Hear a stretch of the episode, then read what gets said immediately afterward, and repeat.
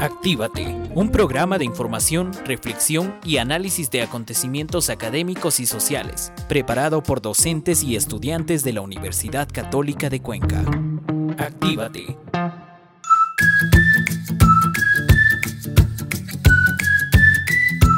Muy buenas tardes amigos y amigas las provincias de Cañar, Azuay. Gracias por estar con nosotros. Permítanme también saludar a los amigos del Austro, del país y del mundo que nos escuchan gracias a nuestro portal virtual www.ondascanaris.com.es. Estamos ya listos para iniciar la programación Actívate. Estamos motivados y hoy nos hacemos las siguientes preguntas. ¿Ustedes saben qué están haciendo sus teléfonos en este momento? Están acumulando datos sobre nuestras vidas, nuestras preferencias, nuestras rutas. Aunque no lo veamos, la manipulación sutil o burda está presente en las redes sociales y a través de nuestros dispositivos. Por ello, hoy vamos a escuchar a Santiago Bilinks, quien hace un alto en el camino y nos advierte sobre este mundo que se nos vino encima y propone el contraataque creativo, aprovechando todo el potencial digital, sin dejarnos manejar, o al menos sabiéndolo. Santiago Bilinkis es un emprendedor serial favorito. Fundó varias compañías, pero además le gusta contar sobre la tecnología y lo hace en sus libros. Uno de ellos, Pasaje al futuro, otro, Guía para sobrevivir el presente. En este contexto les presentamos y les dejamos con Santiago Bilinkis.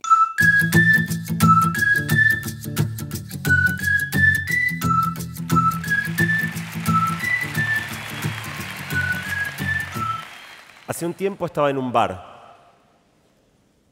En otra mesa había una mujer con su hijo de unos cinco años. Ella estaba completamente capturada por su celular. Y mientras el nene la miraba,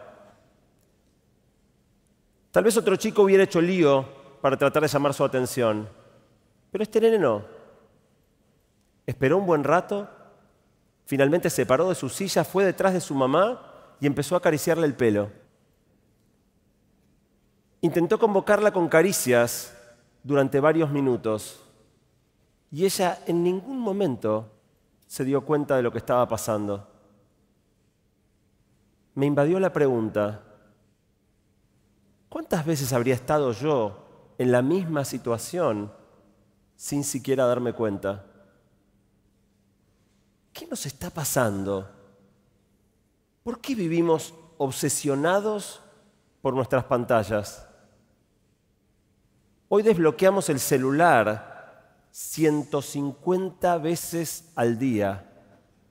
Esto es una vez cada seis minutos durante el tiempo que pasamos despiertos. Decidí investigar sobre el tema y llegué a una conclusión que me impactó. Lo que nos está pasando con la tecnología no es casualidad. La Universidad de Stanford está ubicada en el corazón de Silicon Valley, la cuna de las mayores compañías tecnológicas del mundo. Ahí tiene su sede el Laboratorio de Tecnología Persuasiva, donde investigadores brillantes trabajan de acuerdo a sus propias palabras, para ver cómo usar las páginas web y las aplicaciones móviles que utilizamos para manipular lo que pensamos y lo que hacemos. Intentar persuadir a los demás es tan viejo como el mundo. Pero los dispositivos digitales y el enorme volumen de información personal acumulado acerca de nosotros a partir de nuestra actividad online están creando una vía nueva de manipular nuestros pensamientos y acciones, aprovechando las vulnerabilidades de la mente detectadas por la economía del comportamiento, la psicología y la neurociencia. Los ejemplos abundan. En la escala social, los intentos por, manipular elecciones, la proliferación de noticias falsas, el agrandamiento de todas las grietas. En la órbita personal, padres que no vemos a nuestros hijos y al revés.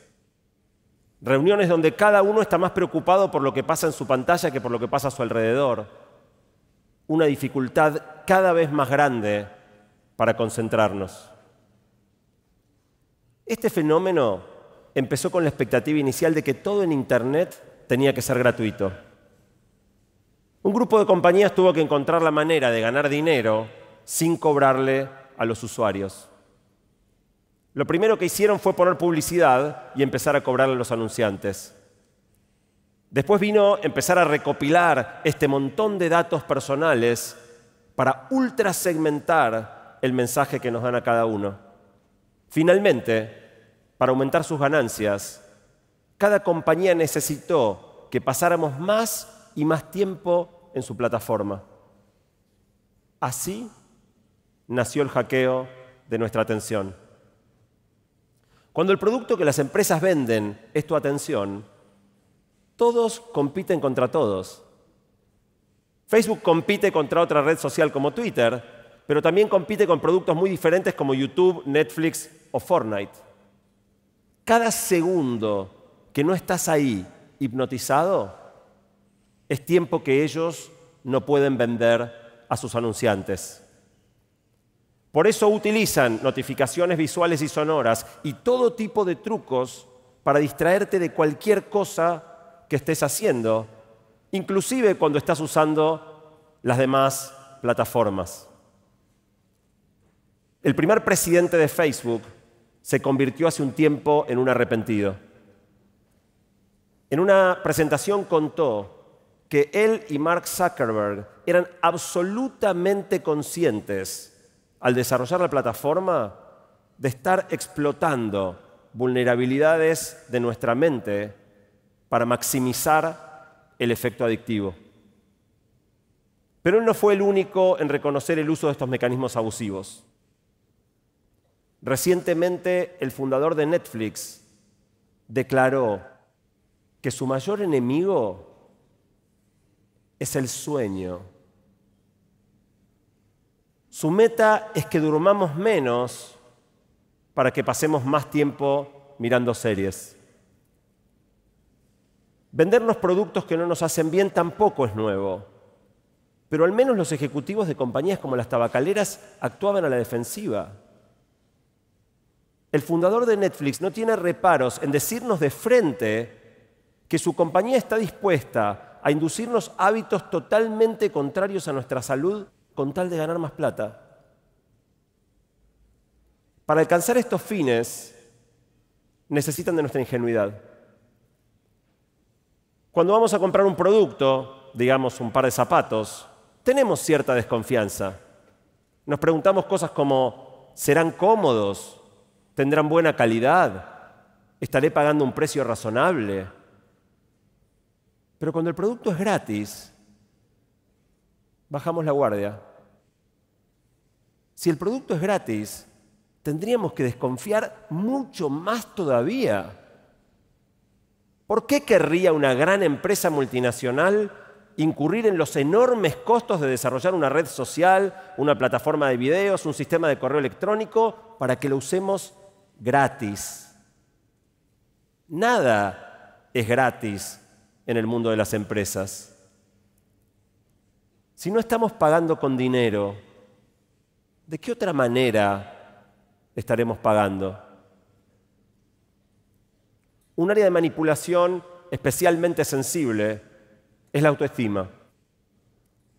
El creciente uso de fotos y videos como lenguaje principal en las redes le da una importancia absurda, desproporcionada al aspecto estético y el aspecto físico por sobre todas las demás dimensiones de, nuestra persona, frente a los ojos de los demás y por lo tanto de nosotros mismos.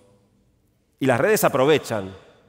Las redes aprovechan la fascinación que nos causa espiar las vidas ajenas e impactar a los demás con nuestra propia imagen para mantenernos indefinidamente cautivados.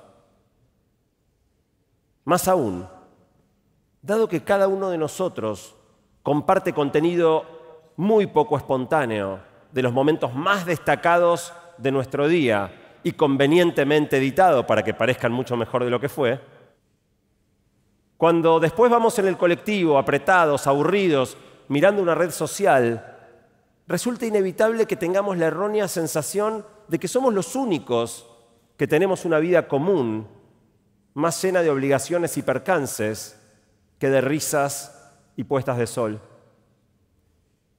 Es inevitable que la comparación contra estos falsos ideales nos deje desilusionados respecto de nuestra propia vida.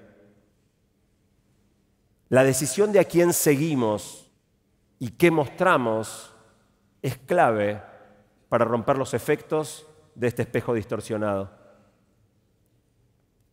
Si bien siempre fue cierto que había personas más populares y otros más retraídos, de alguna manera esto está implícito. Hoy se mide y está a la vista de todos.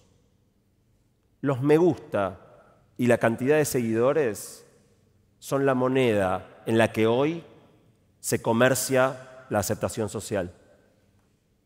Y cada acto queda sujeto a la cuantificación pública de la cantidad de me gusta que recibe. Como resultado, empezamos a vivir la vida para mostrarla, no para disfrutarla. Ese es el pantano narcisista en el que las redes nos metieron y del que, curiosamente, no queremos salir. El deseo de encontrar a alguien a quien amar y ser amados nos deja en una posición especialmente vulnerable. El mes pasado, la Secretaría de Defensa del Consumidor de Estados Unidos demandó a la mayor empresa mundial de citas. Los acusa de aprovecharse de la desesperación de quienes no están pudiendo encontrar pareja para permitir que sean contactados de perfiles falsos, invitarlos a pagar para entrar en contacto con estas personas inexistentes, que después jamás devolverán sus mensajes. ¿Realmente vale todo para retenernos como usuarios y quedarse con nuestro dinero? Otro grupo especialmente atractivo y que resulta un blanco fácil son nuestros chicos. Es la adolescencia el momento donde la manipulación de la autoestima encuentra el terreno más fértil. Pero el problema empieza mucho antes que eso. Los bebés también han sido descubiertos como un nuevo target consumidor. Y YouTube está lleno de videos específicamente diseñados para cautivarlos. A pesar de que la recomendación de la Organización Mundial de la Salud es que los menores de dos años no pasen ni un segundo frente a pantallas, la realidad es bien diferente. El promedio de tiempo hoy para chicos de dos años es de dos horas y media al día y un tercio de los bebés utiliza pantallas desde antes de caminar. En esta etapa crucial del desarrollo del sistema nervioso y de la psiquis, el chupete electrónico se está convirtiendo en un tentador escape para los padres y está reemplazando al contacto físico, el uso de la palabra y los juegos de crianza. Muchos padres incluso se enorgullecen de la habilidad de sus bebés para manejar los dispositivos.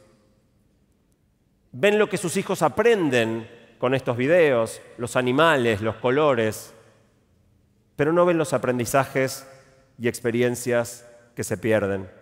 Varios estudios científicos están empezando ya a mostrar las consecuencias negativas de este cambio en áreas como la adquisición del lenguaje, el tiempo de atención y el desarrollo socioemocional. El riesgo más grande para nuestros chicos no es el uso temprano de pantallas, sino el corrimiento excesivo de los adultos.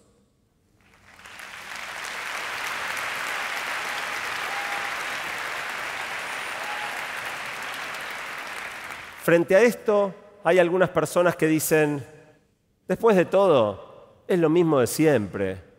En los 40 el villano era la radio, en los 60 era la televisión, en los 80 los videojuegos, y ahora es esto.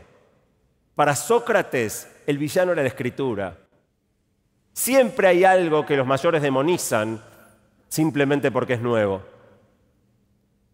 Pero esta vez es distinto.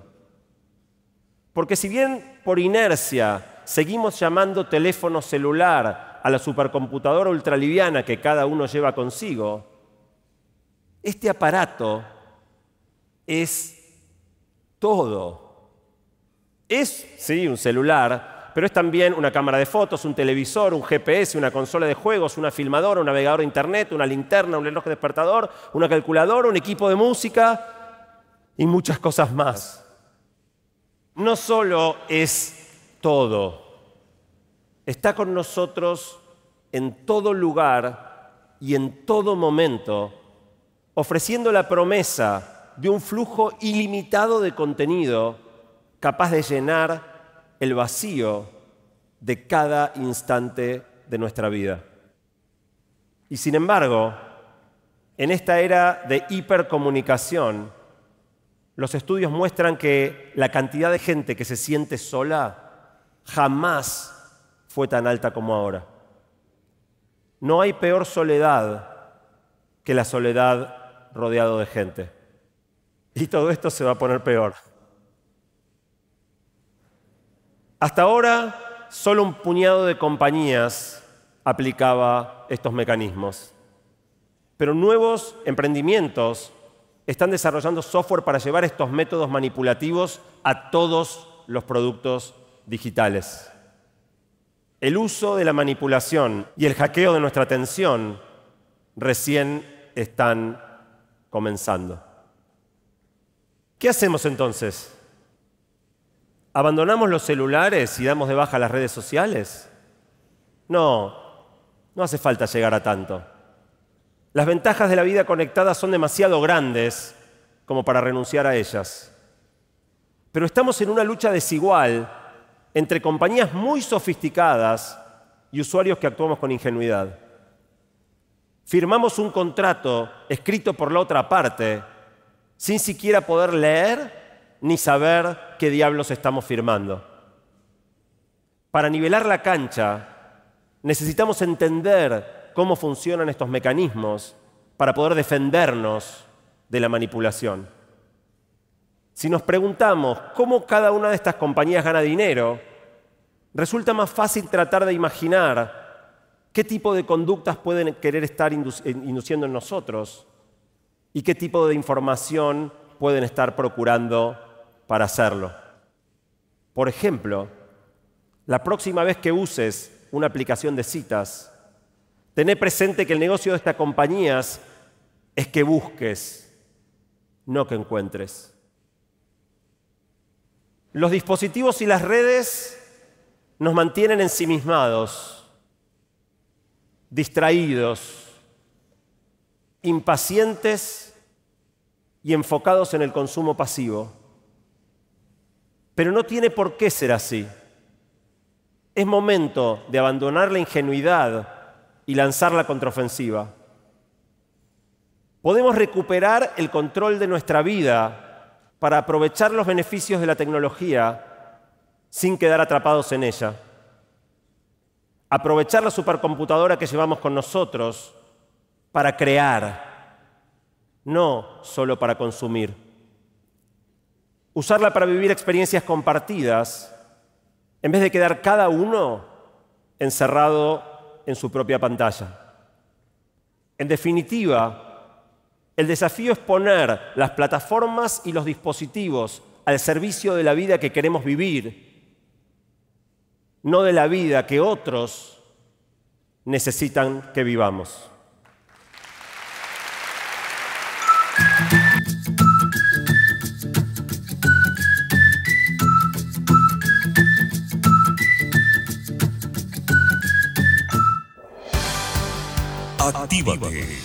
Con el segmento Años Dorados.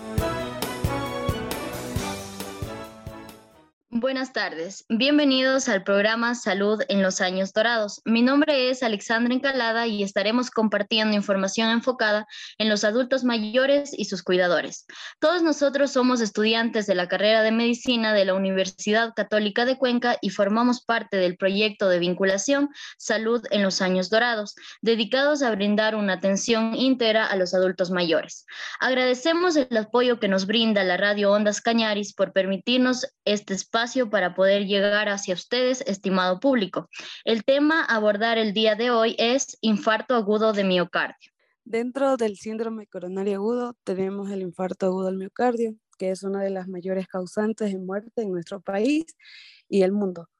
Eh, los infartos agudos de miocardio se deben fundamentalmente a una obstrucción que impide que, que la sangre fluya hacia el corazón. Eh, damos la palabra a Shirley Vera, quien nos hablará del concepto y la fisiopatología de esta enfermedad. Mm, gracias. Bueno, el infarto agudo de miocardio, conocido también como un ataque al corazón, es la necrosis o muerte de una porción del músculo cardíaco, que se produce cuando se obstruye completamente el flujo sanguíneo en una de las arterias coronarias. Entonces decimos que infarto significa necrosis por falta de riego sanguíneo con agudo se refiere a súbito, con miomúsculo y con cardio-corazón. La causa más frecuente de obstrucción es la formación de depósitos de grasa en las paredes internas de los vasos que aportan sangre al corazón.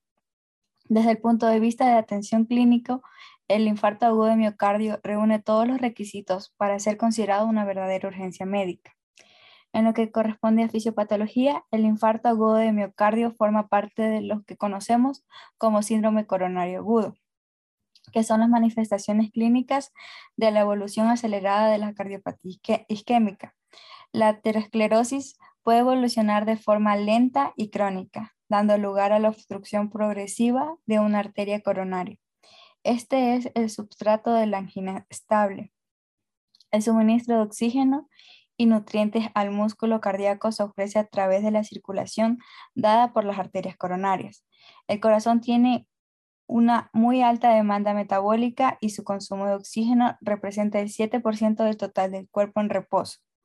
Funcionalmente, el corazón consta de dos tipos de fibras musculares, las contráctiles y las de conducción.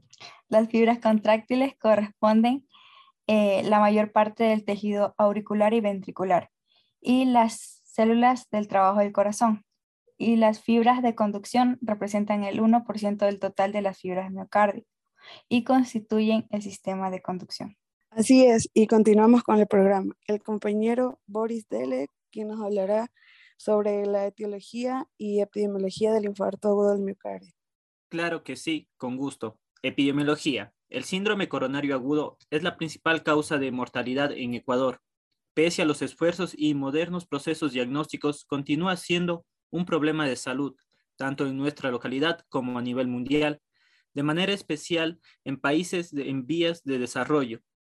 Dentro de este síndrome tenemos el infarto agudo de miocardio, que es una de las mayores causantes de muerte en nuestro país y la edad, y la edad uno de los principales factores asociados a la mortalidad lo que conduce a que la mortalidad en pacientes adultos mayores, mayores a 65 años, aún sea mayor. Etiología. El infarto agudo de miocardio ocurre cuando el paciente conlleva una enfermedad coronaria avanzada. Se produce cuando la placa de ateroma ubicada en el interior de una arteria coronaria tiene una obstrucción que dificulta el, el paso del flujo sanguíneo. Es así como se compromete en mayor o menor grado el flujo de oxígeno y nutrientes que llega al corazón. Las consecuencias de este infarto son variables. Puede ocurrir desde una angina de pecho, cuando la interrupción del flujo de la sangre al corazón es temporal, hasta un infarto de miocardio, cuando es permanente e irreversible. Debido a esto, un infarto suele estar suele estar preciado por antecedentes de angina inestable. Muchas gracias, Boris. Nos ha gustado tu aportación. Bueno, continuamos. Jerlyn Díaz nos hablará sobre las características clínicas del infarto agudo del miocardio. El infarto agudo de miocardio se reconoce por la aparición brusca de los síntomas característicos como dolor intenso en el pecho, en la zona precordial, sensación de malestar general, mareo, náuseas y sudoración. El dolor puede extenderse al brazo izquierdo, a la mandíbula, al hombro, a la espalda o al cuello. Los ancianos pueden informar disnea con mayor acididad que dolor torácico de tipo isquémico. En los episodios isquémicos graves, el paciente suele experimentar dolor muy intenso, inquietud y miedo. También puede presentar náuseas y vómitos, en especial cuando el infarto de miocardio afecta la pared inferior. En ocasiones predominan la disnea y la debilidad provocadas por ausencia de, por insuficiencia del ventrículo izquierdo, edema de pulmón, shock o una arritmia grave. Muchas gracias, Yerlin, por su aporte. Estamos en la recta final del programa. Damos paso a Brian, quien nos hablará sobre el manejo clínico y terapéutico que debemos realizar en los pacientes con infarto agudo del miocardio. Sí, muchas gracias, compañera. A continuación, yo les voy a hablar sobre el manejo terapéutico. Como punto uno, tenemos la monitorización electrocardiográfica tan pronto como sea posible para detectar posibles arritmias que amenazan la vida. Como punto dos, tenemos el acceso a un desfibrilador y medidas de soporte vital. Punto tres, tenemos lo que es el oxigenoterapia si la saturación de oxígeno es inferior al 90%. El punto 4 nos habla sobre los nitratos por vía sublingual e intravenosa. El punto 5 dice que la morfina se va a dar en 2 a 3 miligramos en vía intravenosa o subcutánea en caso de dolor refractario a nitrato. Como punto 6 tenemos que determinar las estrategias de revascularización más adecuadas. En el punto 7 tenemos que es determinar el tratamiento antitrombótico óptimo. El punto 8 dice que es analítica, que debe incluir lo que es la troponina T o I, la glucemia, la función renal, un hemograma y otros biomarcadores en función del diagnóstico diferencial. Para el tratamiento de un ataque cardíaco se pueden usar varios, varios tipos distintos de medicina, como lo son los trombolíticos, que esos se usan para disolver coágulos que están bloqueando las arterias coronarias. También tenemos lo que son los beta bloqueantes que disminuyen el trabajo que tiene que realizar el corazón y sirven para prevenir otros ataques cardíacos. También tenemos lo que son los inhibidores de las enzimas convertidoras de la angiotensina, que estas van a ayudar a bajar la presión arterial y disminuyen el esfuerzo que tiene que hacer el corazón. Los anticoagulantes hacen que la sangre sea menos espesa y previenen la formación de coágulos en la arteria. También tenemos antiagregantes plaquetarios. Estos van a impedir que las plaquetas se junten unas con otras y formen coágulos indeseados. Los adultos mayores con infarto agudo de miocardio presentan un significativo porcentaje de todos los infartos, debido a que acumulan más factores de riesgo asociados, no son insuficientemente tratados y su mortalidad es muy alta. Esto puede mejorar si los resultados con una actitud terapéutica más activa y aplicando los tratamientos probablemente útiles. La, la terapia actual tiene múltiples revisiones a nivel mundial. Se basan en los antiagregantes plaquetarios de UDAL y anticoagulación con el riesgo evidente de sangrado. En el adulto mayor se debe definir una estrategia para diagnóstico y manejo precoz, la cual debe ser individualizada para cada condición general del paciente siendo importante hacer un diagnóstico temprano en todos los casos y así reducir su mortalidad. Luego de empaparnos del tema, tenemos preparado también un mensaje de concientización para toda la estimada audiencia, en la voz de Boris Delix. Boris, por favor, prosiga. Como se mencionó anteriormente, debemos incentivar a nuestros adultos mayores a dejar de realizar ciertas actividades que ponen en riesgo nuestra salud, como evitar el fumar y tomar, debido a que esto aumenta el riesgo de padecer una serie de enfermedades como el infarto agudo de miocardio, y aún más si es una persona de la tercera edad. Sin embargo, una persona es propensa a tener un infarto a cualquier edad. Es por esto que debemos decidir hacer un cambio en nuestras vidas para mejorar su forma de vida y motivar a nuestros adultos mayores lo hagan también. Conocer qué hacer y qué no ante las diversas patologías es importante. Para el infarto agudo de miocardio tenemos las siguientes recomendaciones.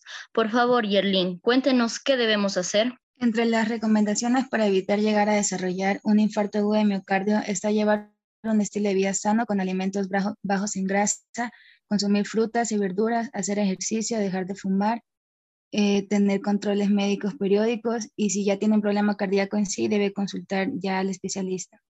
Para las personas que han sufrido de infarto agudo de miocardio con anterioridad, debe abandonar el tabaco y el alcohol, realizar actividad física de manera constante llevar una alimentación adecuada, mantenerse en el peso correcto y tener un control sobre la tensión, el colesterol y azúcar en la sangre.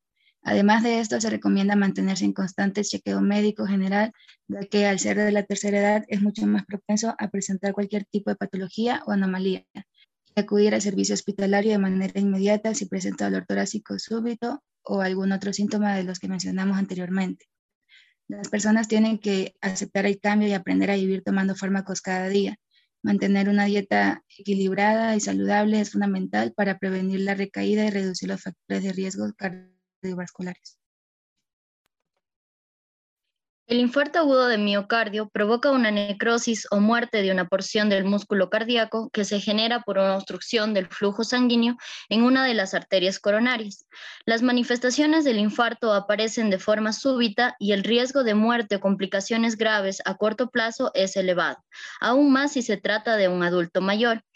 Este infarto tiene algunos síntomas característicos como el dolor intenso del pecho en la zona precordial que se puede extender al brazo izquierdo, a la mandíbula, al hombro, a la espalda o al cuello. También va a presentar sensación de malestar general, mareo, náuseas y sudoración. Su tratamiento se basa en administrar al paciente oxígeno, aspirina, nitroglicerina y mejorar el flujo de sangre a través de las arterias coronarias. En nuestro país, este tipo de infarto es la principal causa de mortalidad y la edad es uno de los principales factores asociados a la mortalidad, además de un paciente que padezca de hipertensión arterial, diabetes y cardiopatía isquémica. Despedida del programa. Agradecimiento a los entrevistados e invitación al programa. De esta manera estamos llegando a la parte final del programa. Una pequeña frase. No es viejo el que pierde su cabello, sino la esperanza. No es viejo el que lleva en su corazón el amor, el que mantiene fe en sí mismo, el que vive sanamente, alegre, convencido de que para el corazón no hay edad. Mil gracias a todos por escucharnos y por apoyar este pequeño espacio educativo. No olvides sintonizar Radio Ondas Cañaris los días lunes, miércoles y viernes. Actívate, un espacio de información, reflexión y análisis de acontecimientos académicos y sociales, preparado por docentes y estudiantes de la Universidad Católica de Cuenca, ha llegado a su parte final. Les esperamos en el próximo programa. Actívate.